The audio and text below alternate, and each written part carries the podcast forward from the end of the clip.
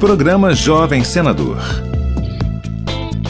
A representante do Espírito Santo no Jovem Senador 2022, Ellen Pancini Pelacani, gosta de estudar a história do Brasil e pediu em sua redação que o ensino da história do país seja melhor explorado em sala de aula, assim como mudanças na metodologia de ensino, como a adoção de aulas mais interativas. Ela disse que programas como o Jovem Senador colaboram para a diversificação do ensino. Esses programas, por exemplo, são diferentes, trazem propostas diferentes. E quando um professor vem, então, apresenta essa proposta, nós vemos, eu pelo menos, vi a empolgação, por exemplo, da minha professora é, em apresentar esse projeto e de acreditar que a gente poderia sim representar o nosso Estado dentro do Senado.